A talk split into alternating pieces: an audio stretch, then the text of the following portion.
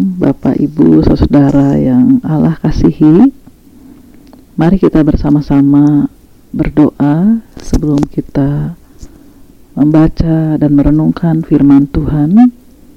Mari kita menundukkan kepala.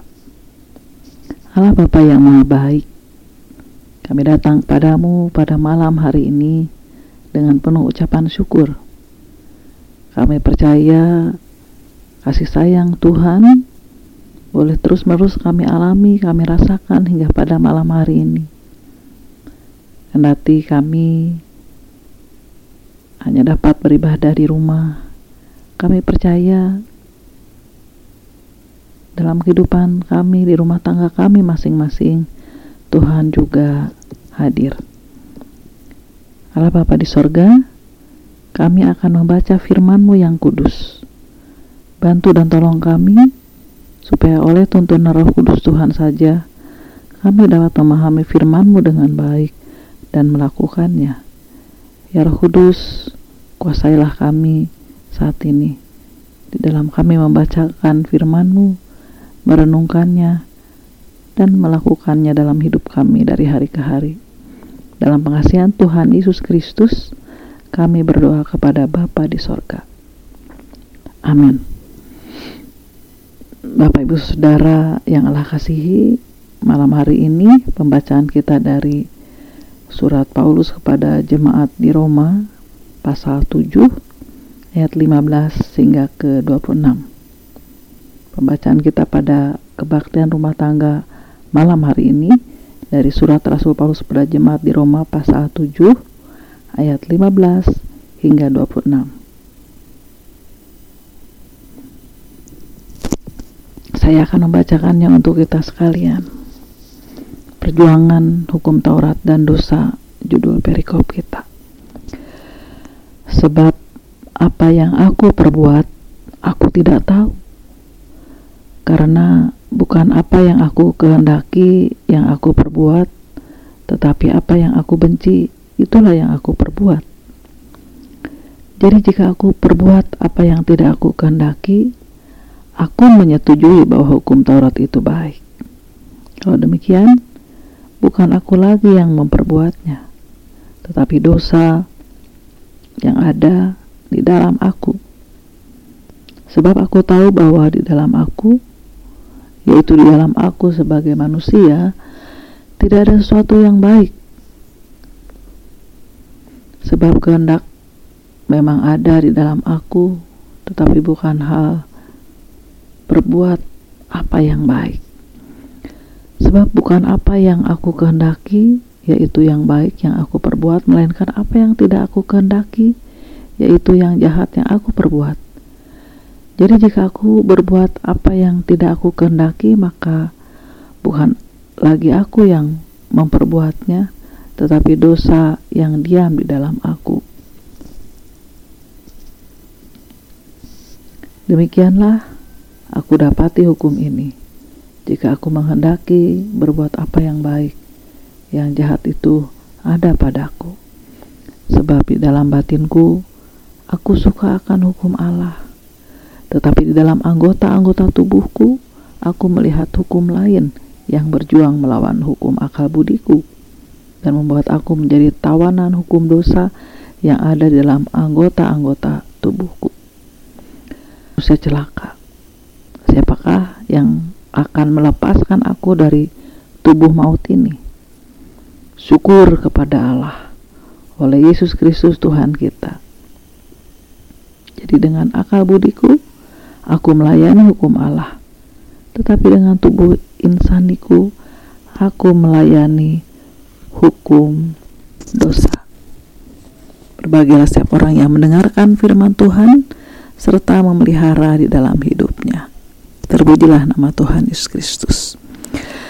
Bapak Ibu Saudara yang Allah kasihi, tema malam hari ini adalah berjuang untuk taat.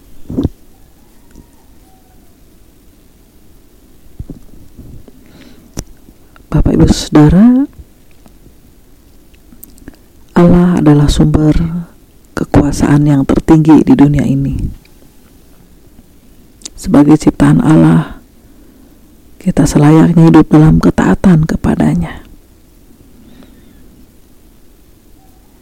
Dalam bahasa Ibrani, kata taat disebut syama, artinya mendengarkan. Tindakan taat atau ketaatan seseorang menggambarkan sikap tunduk kepada Tuhannya. Saudara, rupanya Paulus dalam bacaan kita menunjukkan sebuah sikap bahwa dia juga sedang berusaha mentaati hukum Taurat.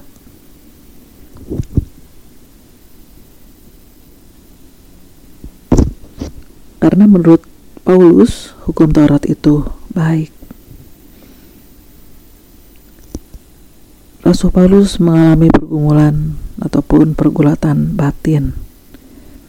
Di, di satu sisi, Rasul Paulus harus bertindak taat kepada kehendak Allah.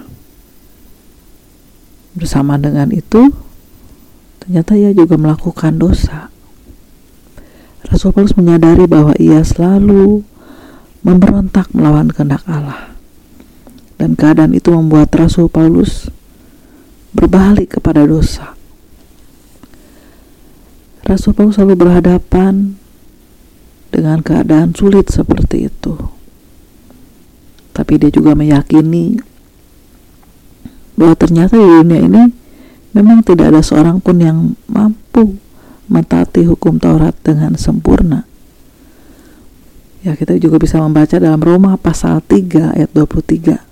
Roma 3 ayat 23. Karena semua orang telah berbuat dosa dan telah kehilangan kemuliaan Allah. Menurut Rasul Paulus, tidak ada seorang pun yang bebas dari tindakan dosa. Tidak ada manusia yang sempurna.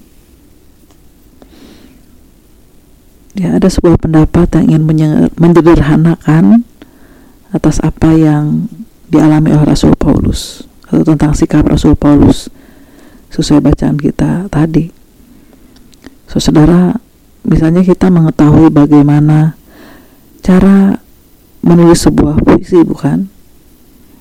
Tapi kita belum tentu dapat menulis sebuah puisi. Atau kita juga tahu bagaimana kita harus bertindak dalam segala situasi, tetapi kenyataannya kita mengalami kesulitan untuk bertindak yang baik dan benar itu.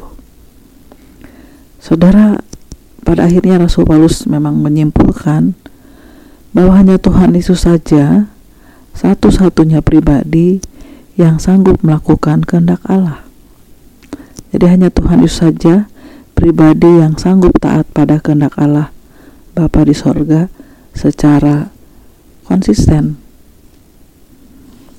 Saudara, sebagai orang percaya, kita akui memang kita tidak mudah menghadapi godaan yang bersifat kedagingan.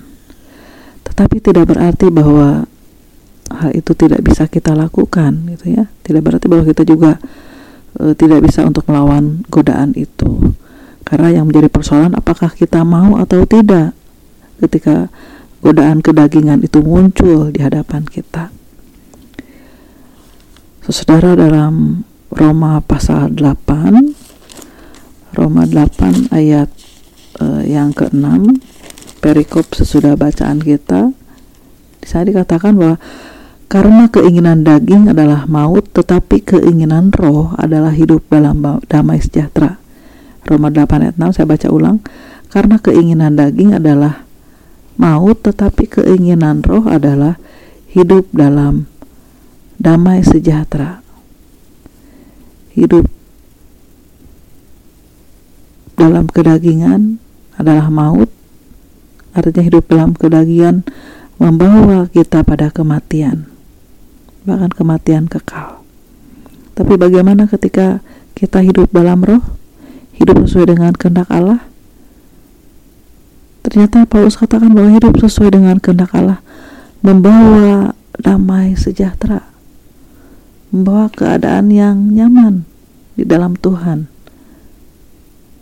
Saudara, hidup dalam ketaatan adalah bentuk ucapan syukur atas pengorbanan Tuhan Yesus Kristus di atas kayu salib.